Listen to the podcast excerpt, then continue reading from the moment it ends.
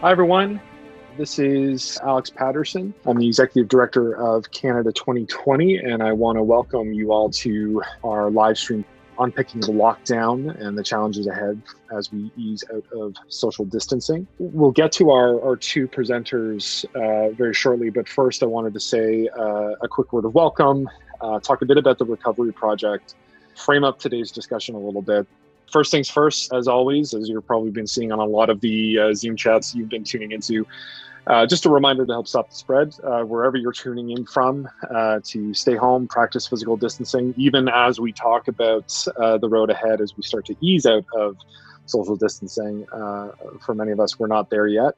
Follow the expert guidance of public health officials. Uh, do stay up to date with official information and, and stop the spread of, of misinformation.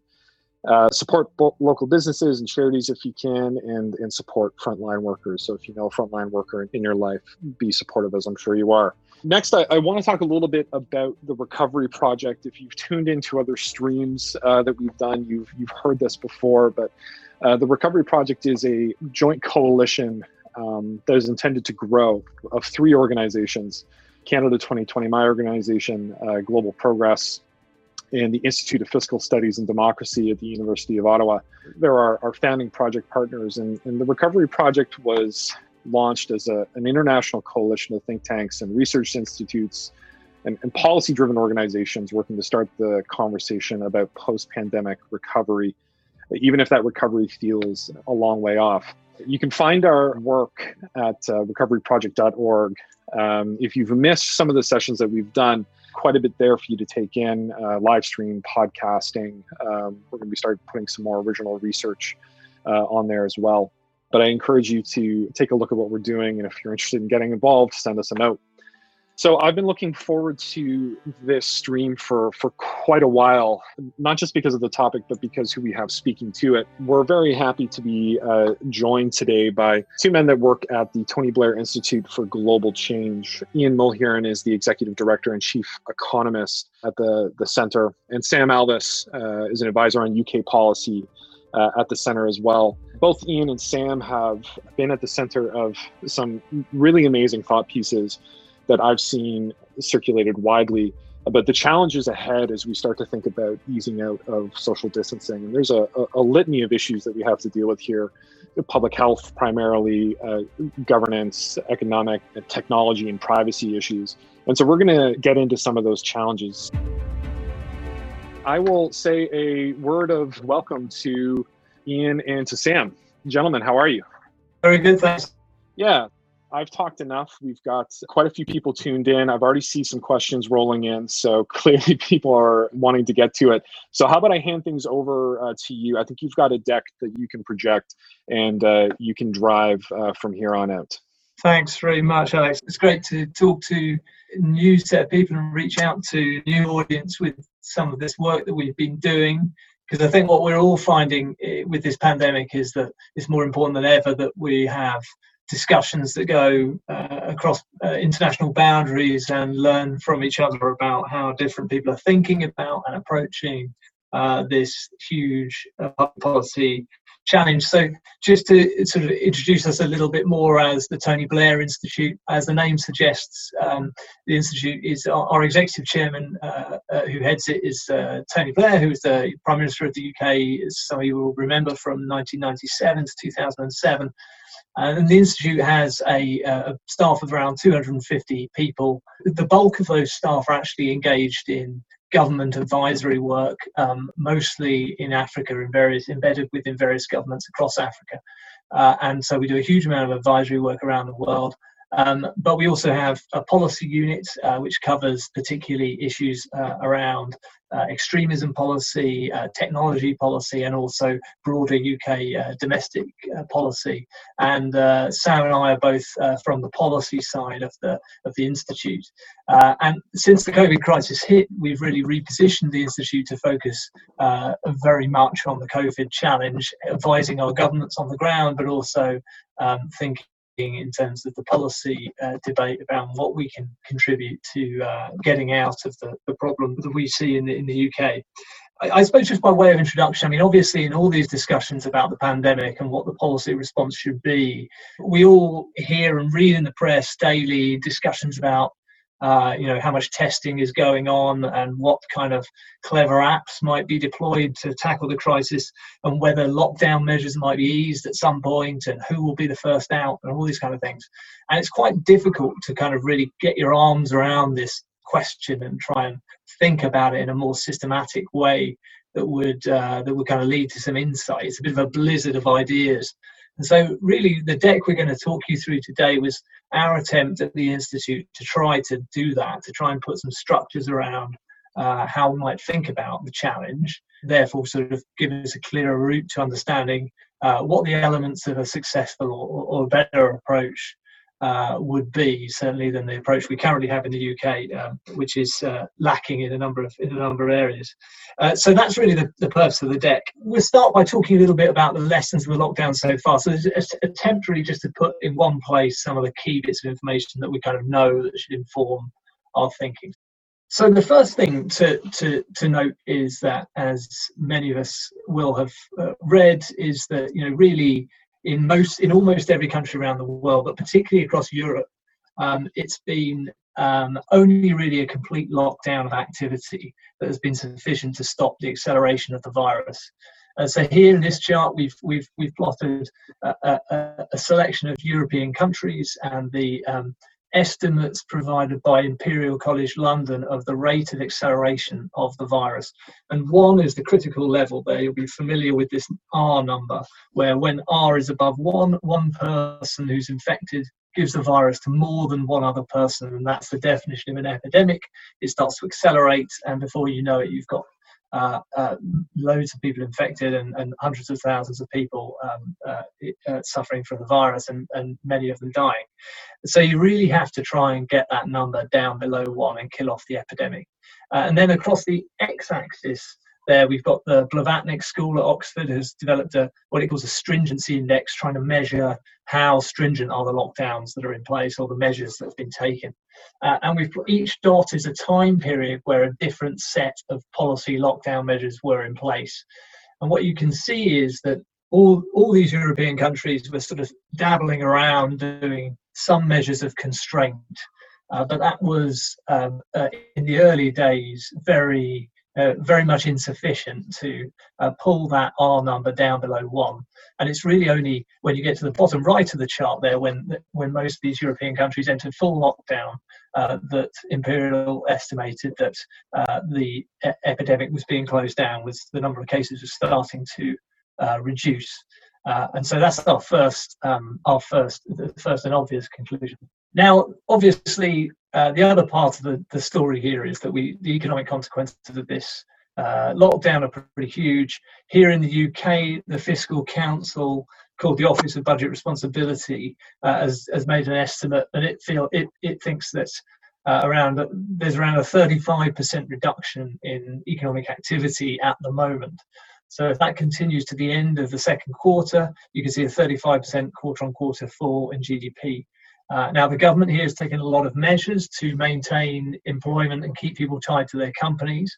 Uh, but nevertheless, the OBR estimates that unemployment might rise uh, by a couple of million to about 10%.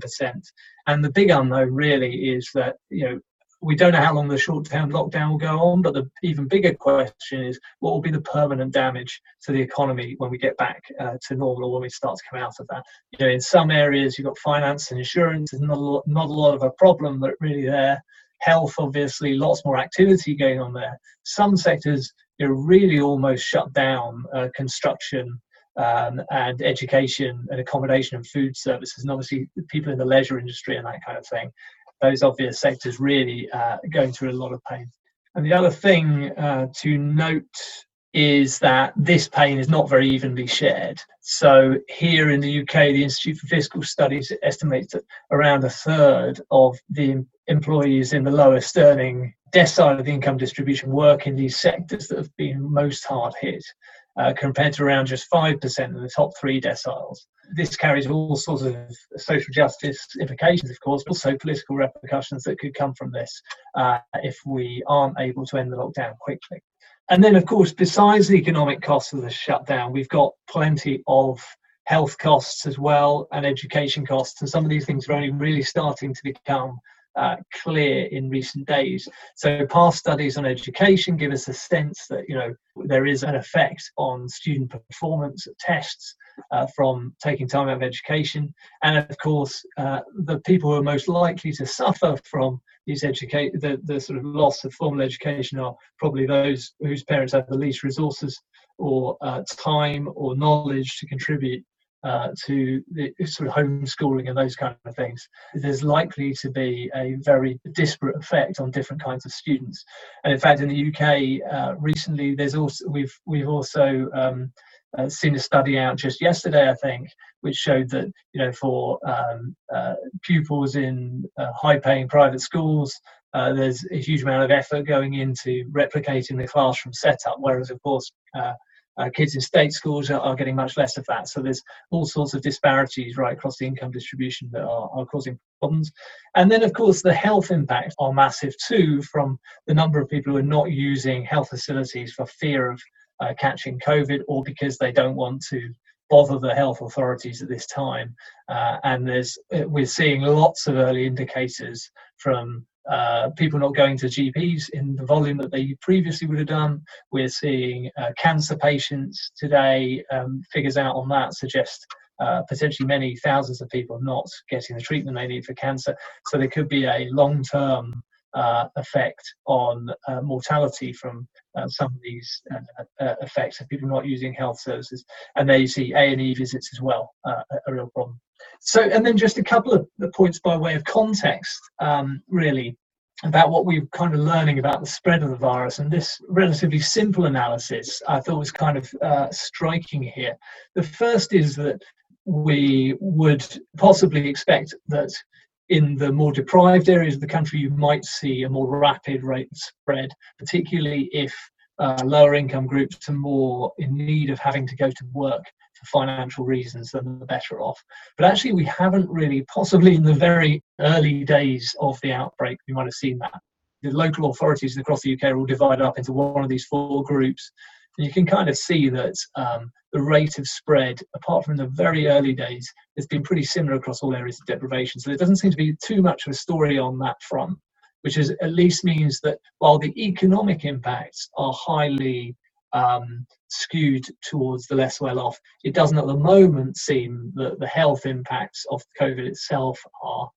Um, and then another bit of context uh, really is the um, relationship between the spread of the virus and uh, density of the population. I think many of us would have assumed that, um, uh, that we might expect to see faster spread in dense urban areas, uh, particularly in London, um, but actually, that's not really what we we have seen in the UK, particularly since late March. It's actually been in more sparsely populated parts of the country uh, that uh, the rate of spread has really picked up, and it's been persistently above uh, the, the, the the cities uh, in that.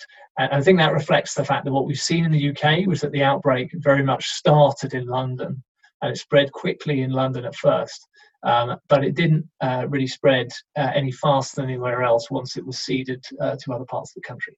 Obviously, these high costs mean that there's this huge pressure to ease the measures that we've got. And we've heard, uh, you, you, know, lots of people have written op-eds all, all over the world about the different ways you might do that. So we tried to think about some of the main, the main levers that you've got. Now, schools are obviously important because they're really the linchpin of the economy in a lot of ways. Um, uh, you know, only once you take homeschooling and care responsibilities off working parents are a huge proportion of them going to be able to go back to work. So it's not much good opening different sectors of the economy if the workforce can't actually work.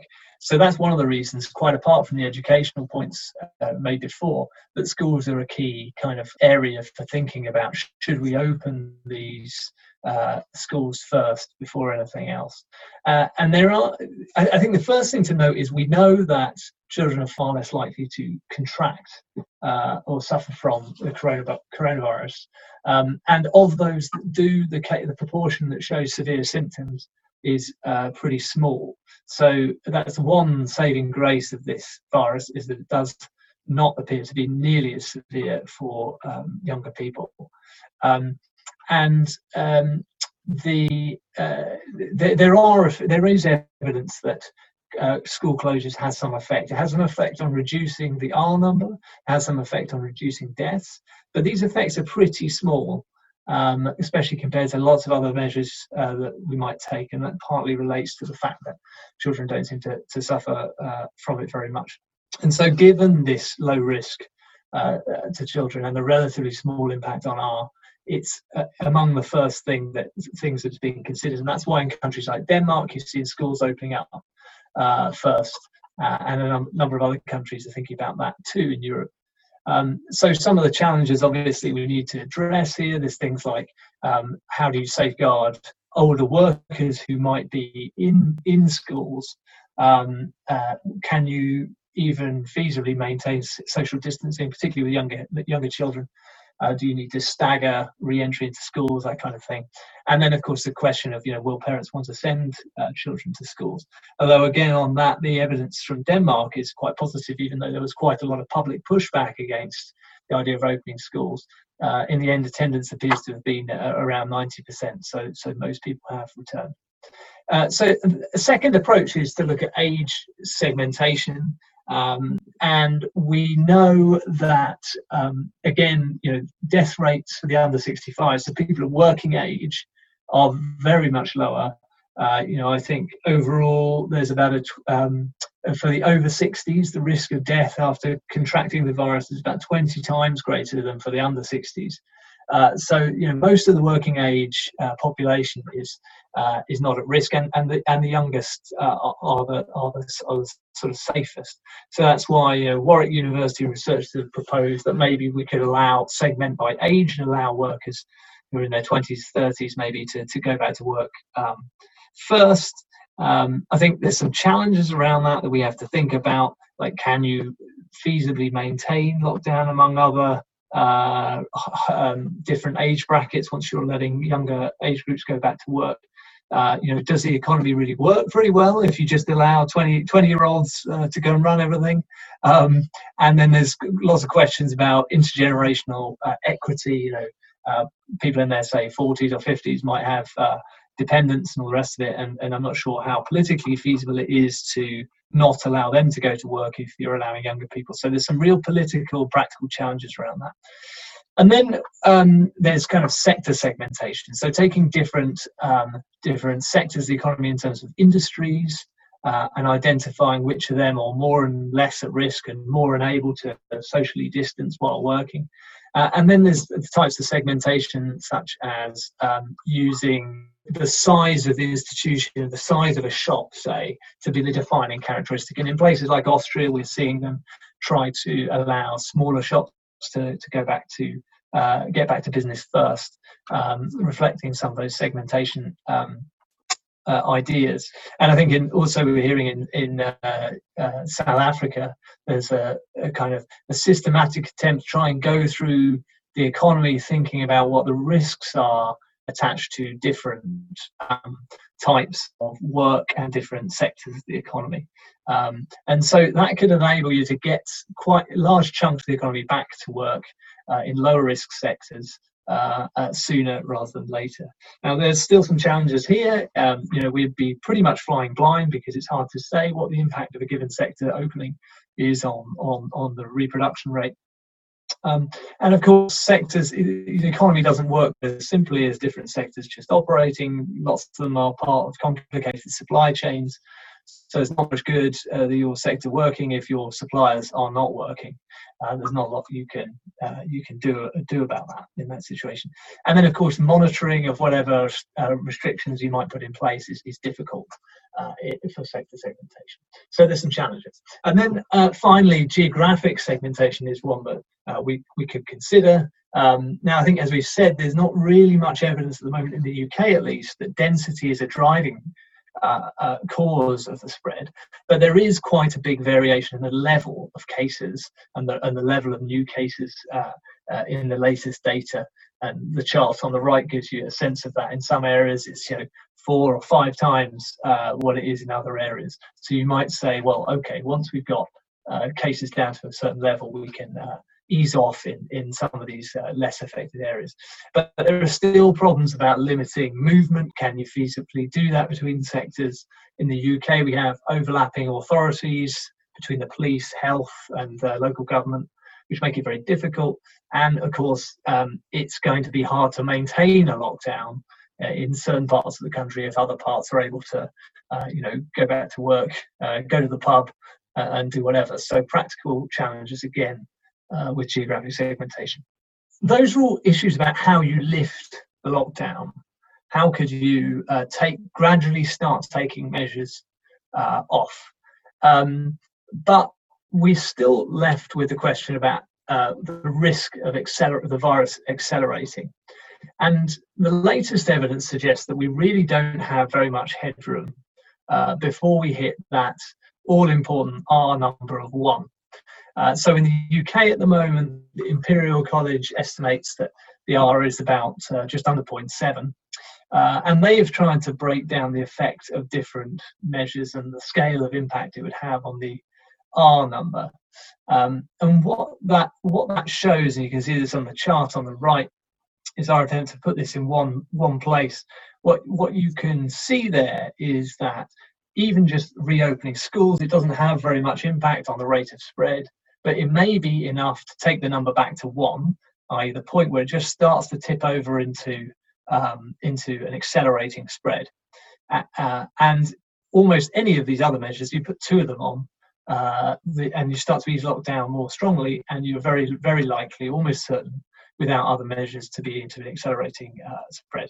You know, we can think about sort of easing off or relaxing restrictions, and we can think about you know, perhaps uh, dialing up or down the spread.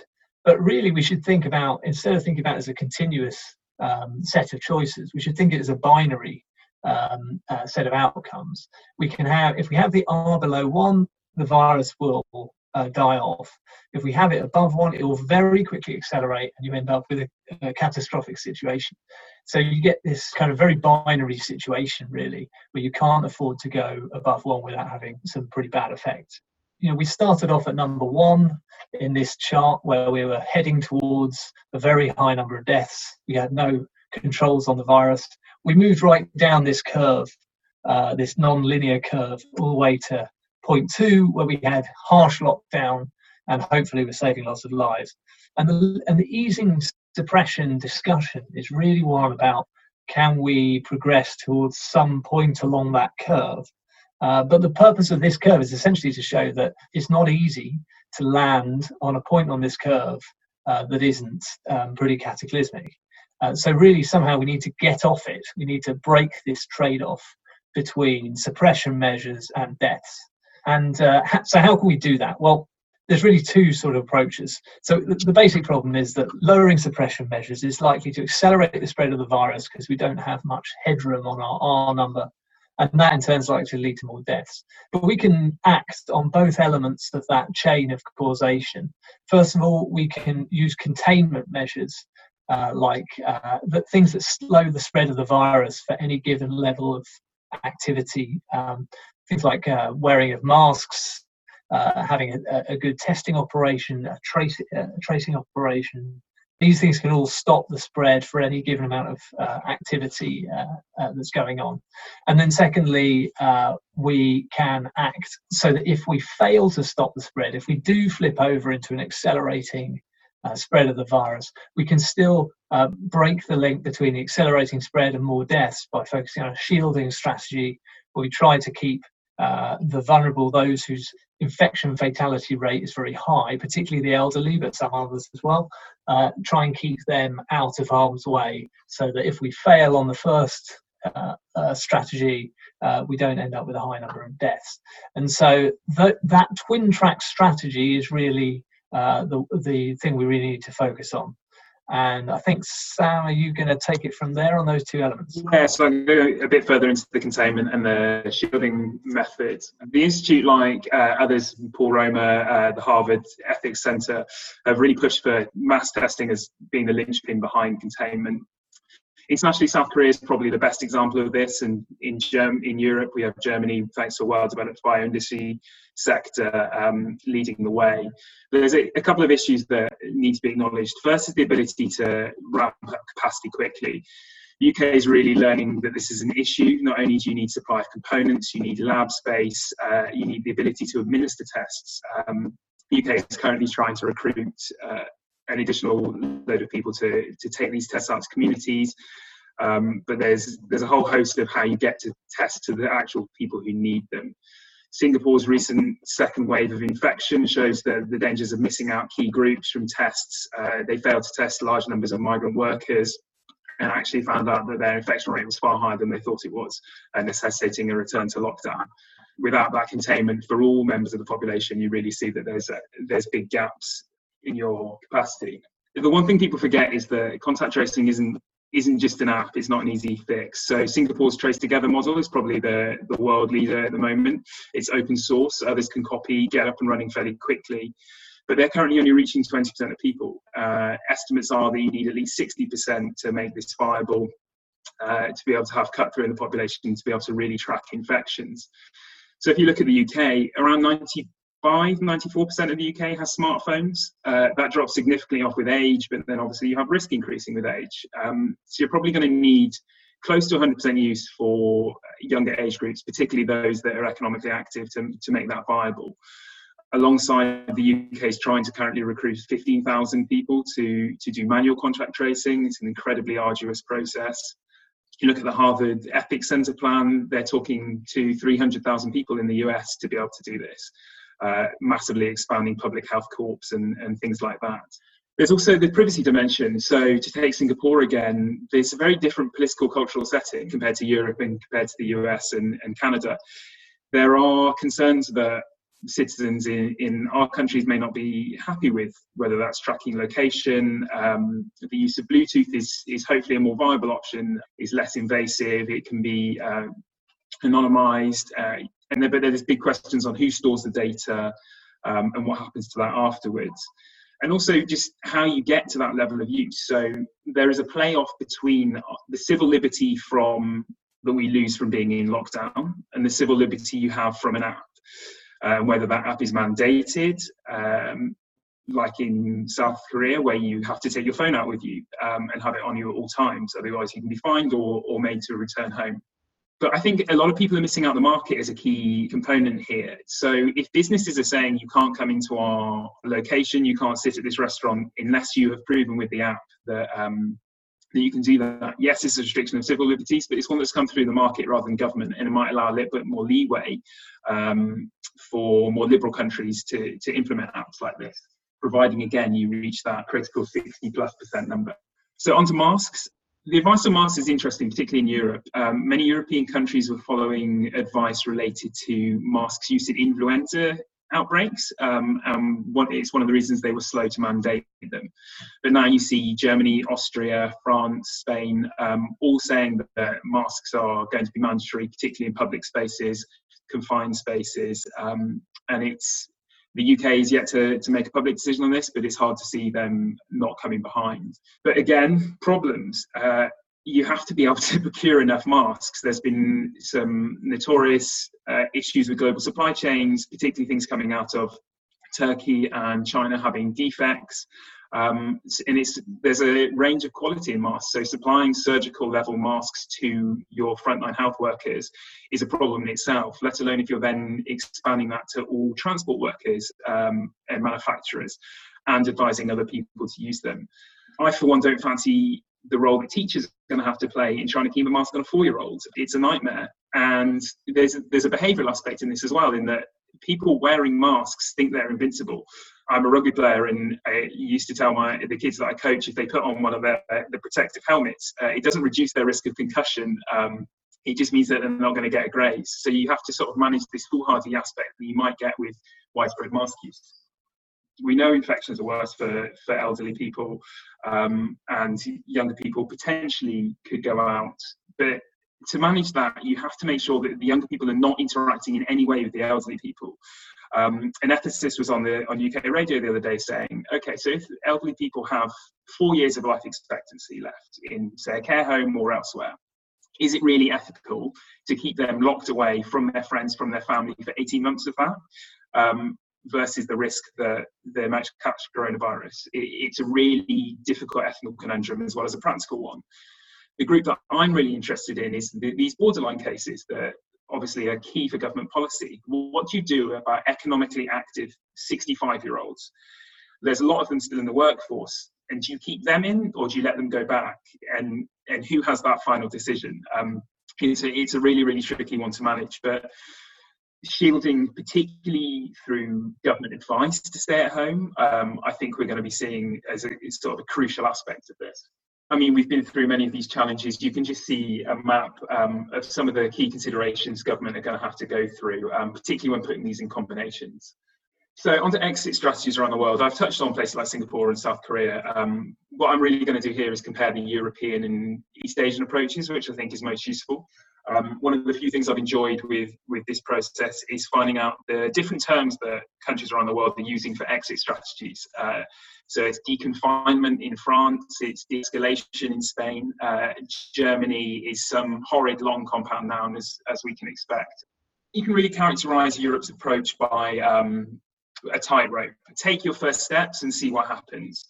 Um, it's a gradual, very gradual reopening and predominantly relying on those lifting lockdown measures with actually not a great deal of containment. So yes, we've, we've moved to a place where masks are much more encouraged and mandated, but we haven't seen the, the mass rollout of testing. We haven't seen the mass rollout of tracing um, that we do, for example, in East Asia we don't know this. Part of the problem is getting capacity up and running. Um, part of it is cultural.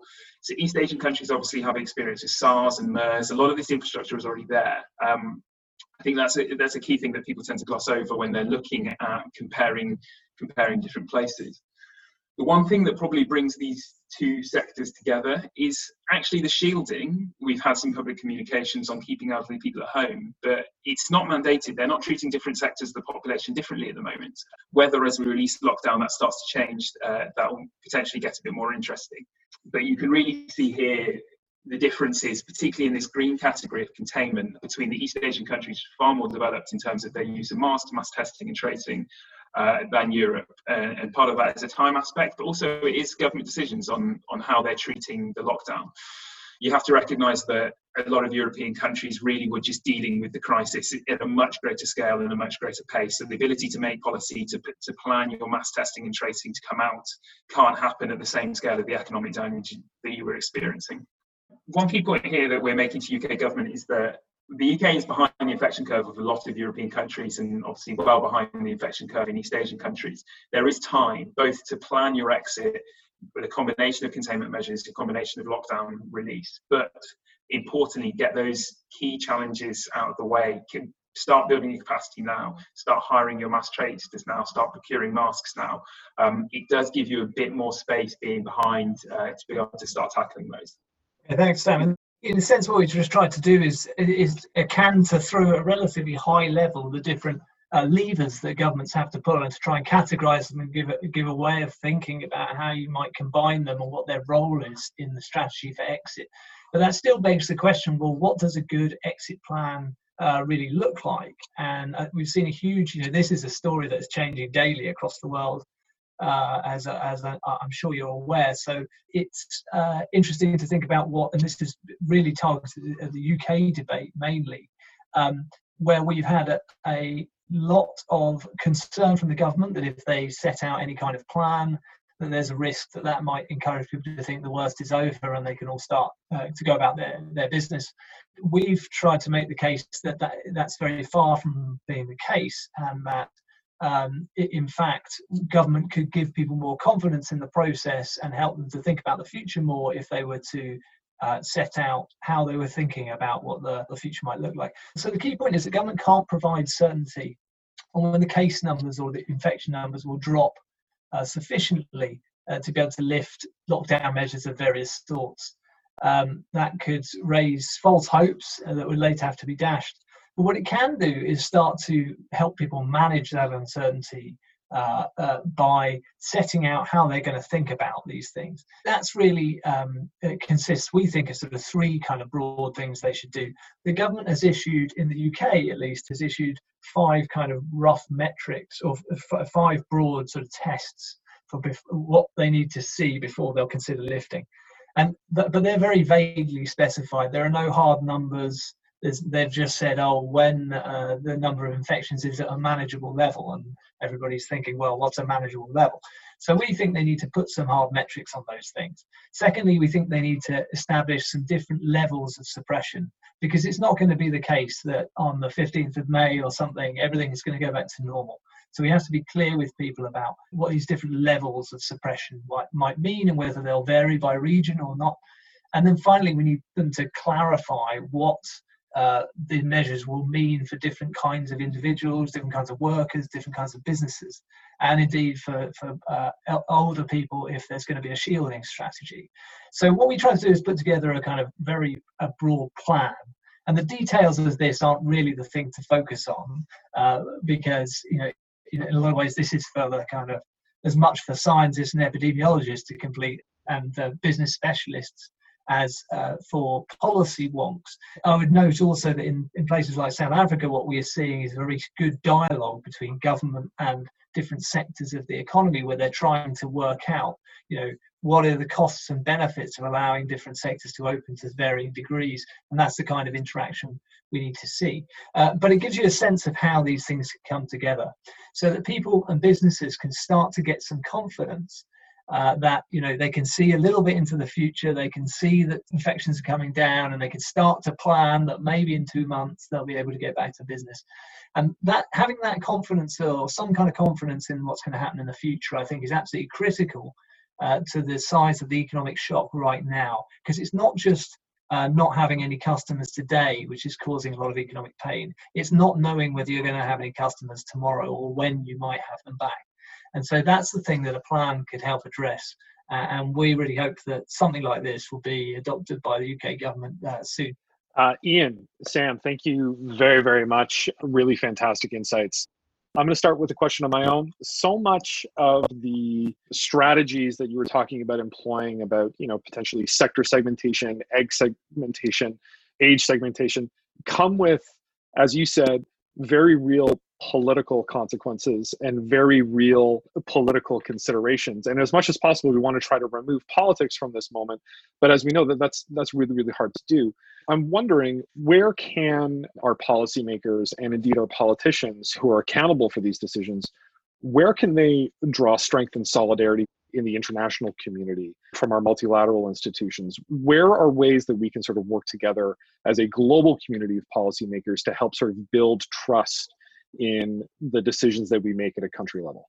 Well, it's a good question, Alex. I mean, I think, you know, in terms of this kind of goes back to the plan as well. I mean, so much of this can't be done by government fiat. They're not going to be able to just say, oh, you know, 20 year olds can go out and no one else can. There needs to be a dialogue and, and that they need to take people with them. Um, because, and, and again, with sort of shielding of, of old, older people, it, it can't be policed. It arguably shouldn't be policed it's going to have to be a, a, the result of people doing things willingly because they understand why the government is suggesting that and uh, uh, and that sort of thing. And, and, as an aside, there's an interesting question about how you uh, quite literally policing things like uh, you know you, you're putting the police in different countries in very difficult positions by asking them to enforce grey areas of what is and isn't allowed uh, and all this kind of stuff. So it, so much of this is about needs to be focused on government communication having a national discussion, taking people with us.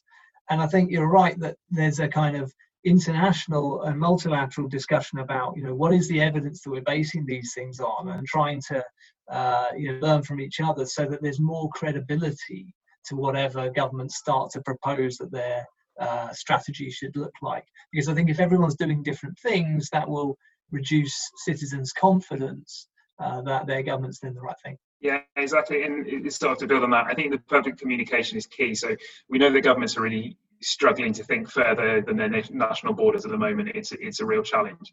And I think if you're being open and transparent with your own population, if you're publishing your data, if you're publishing your metrics, um, that goes some of the ways to alleviating so that other countries can start to learn from that before you can engage in a formal dialogue when there's more space.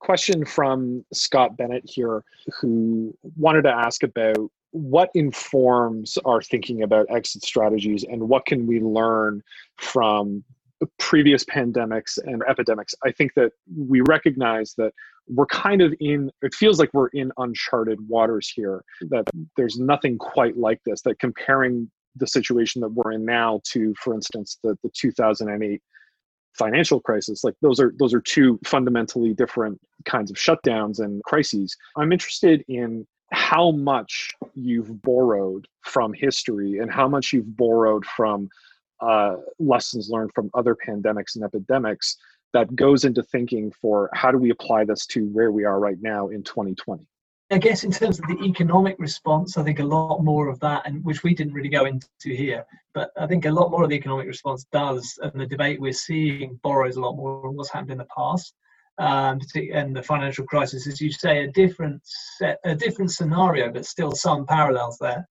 Um, I think on the health side, um, it's much less clear what how much there is to draw on. I mean, obviously, some of the kind of actual epidemiological work and the uh, health work is uh, evidence that's drawn from things like the SARS outbreak and other such things. But I think in terms of managing an outbreak on this scale in the Western liberal democracy, I think we're pretty much in uncharted territory. So uh, uh not a huge amount is the answer. Sam, I don't know whether you have any yeah, I think that's right. And the Spanish flu is really interesting because it's the one that people come back to. It's the obviously the centenary just a couple of years ago. Um, so it's reasonably fresh in people's minds. And I think the most important thing of the Spanish flu that is guiding policymaking at the moment is this idea of a second wave that people are absolutely terrified. So the, the second wave of the Spanish flu was was far far worse than the first. I mean, a lot of that was due to people travelling, uh, soldiers returning home around World War One, some pretty unique circumstances, um, and some of the read across because it's an influenza outbreak is is not quite there for. Um,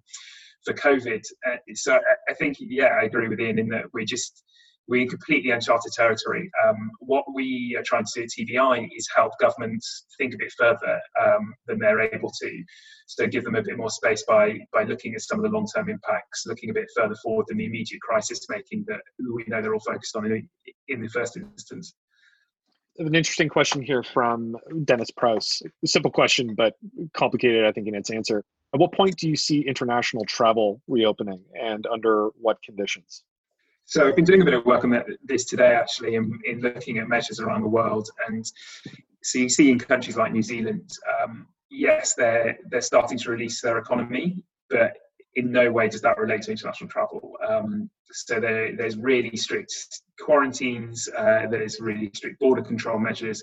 Most countries are still even relying on um, on limiting regional travel. So, so Spain won't let you move between regions without a, a really clear reason. The same in France. Um, so I think we're a long we're a long way off fully fledged international travel again. Um, I think the priority for governments will be domestic travel, um, supporting their domestic economies, but and then internationally making sure supply chains uh, are up and running uh, before they can turn to individuals being able to move around the world a question here from Stefan Schott, uh, and this is borrows from a Canadian example, but I'm I'm interested in, in your experience. In Canada, we've got two extremes in terms of easing out of uh, lockdown, with Ontario and Quebec having completely opposite approaches.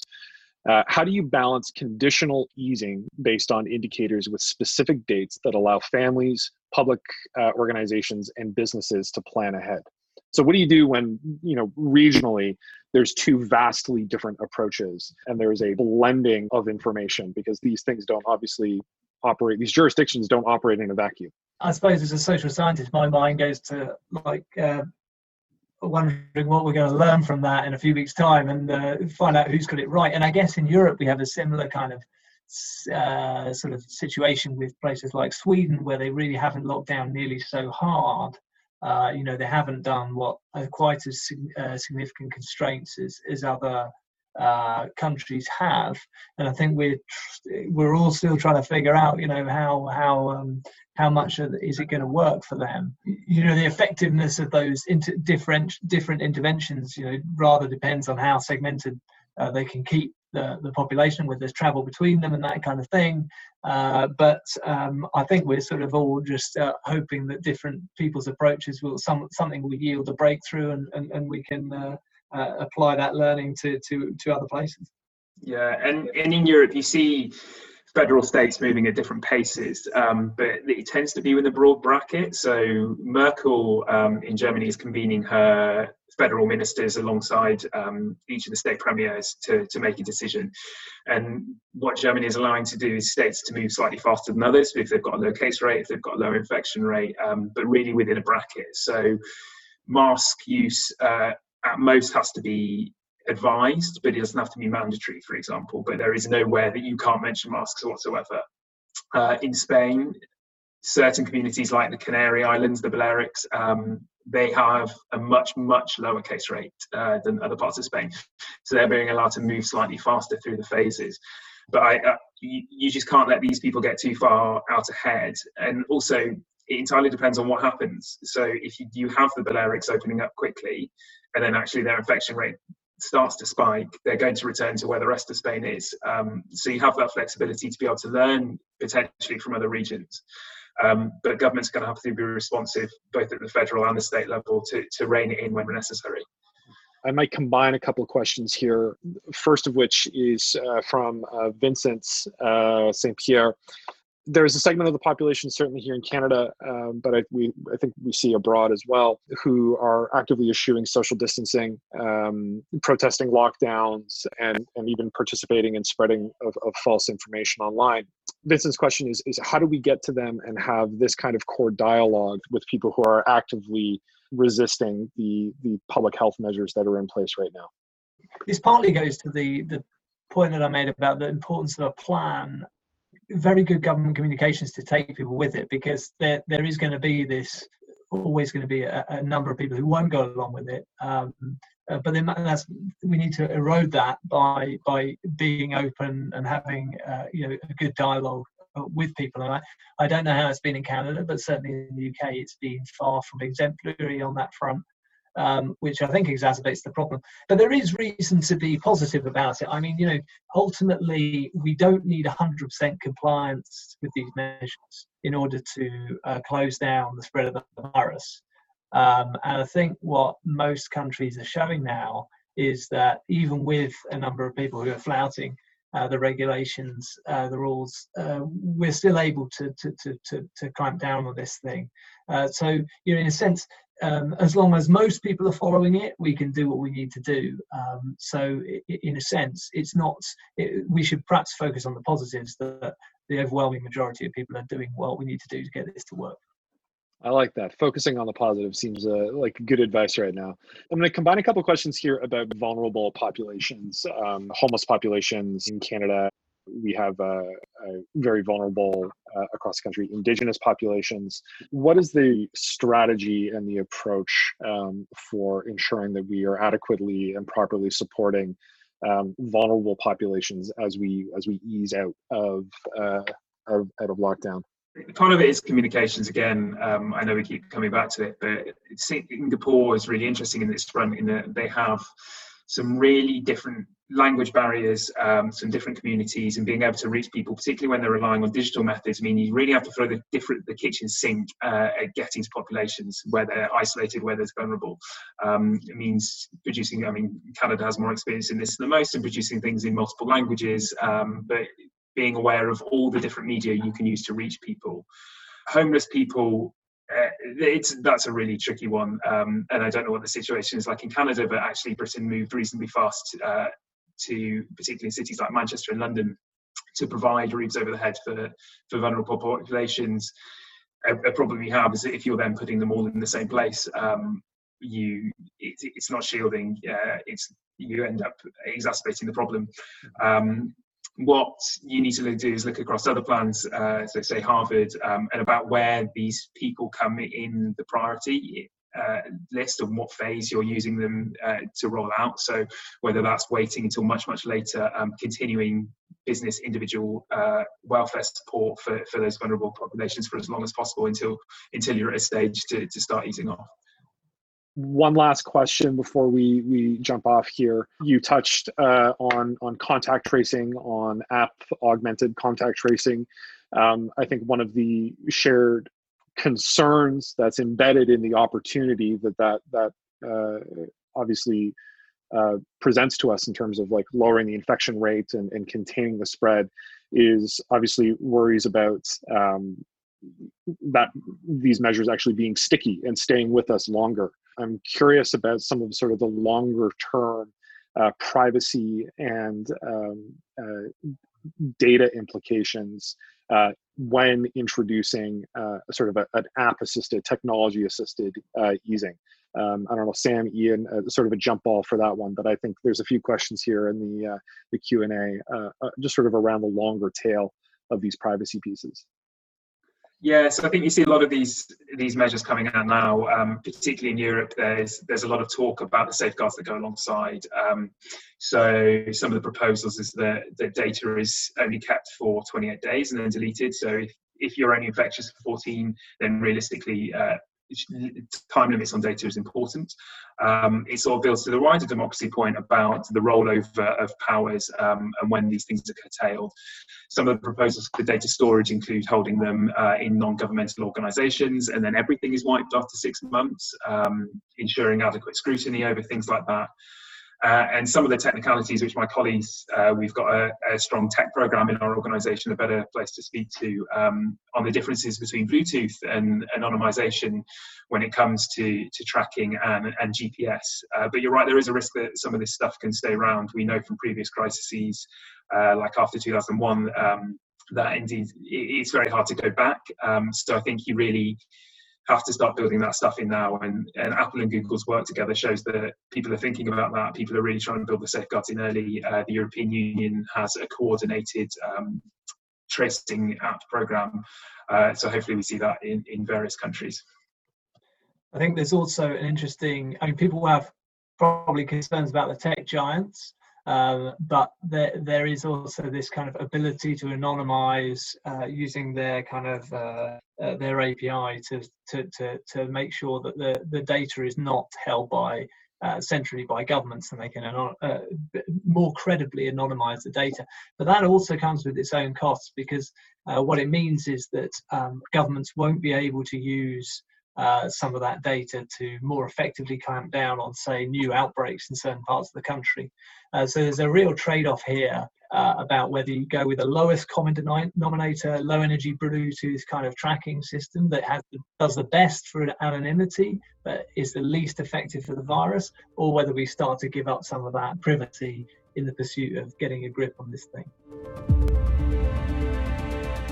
Sam, Ian, thank you so much for your presentation we've had so many amazing compliments uh, about the work that you've done. I'm sure if, if people want to stay in touch with you, they can do that through the Tony Blair Institute's website. Um, you guys are active on your on your social accounts, uh, sharing your work right now. So, uh, and we totally plan on on signal boosting that through the recovery project. So, thank you very much for your time. Um, thank you, everyone who has tuned in and who has uh, asked questions. I'm sorry we didn't get to every one of them, but uh, we keep track of those because they actually help inform future sessions that we do. Sam, Ian, once again, thank you. Great. Thanks for having thank us. you.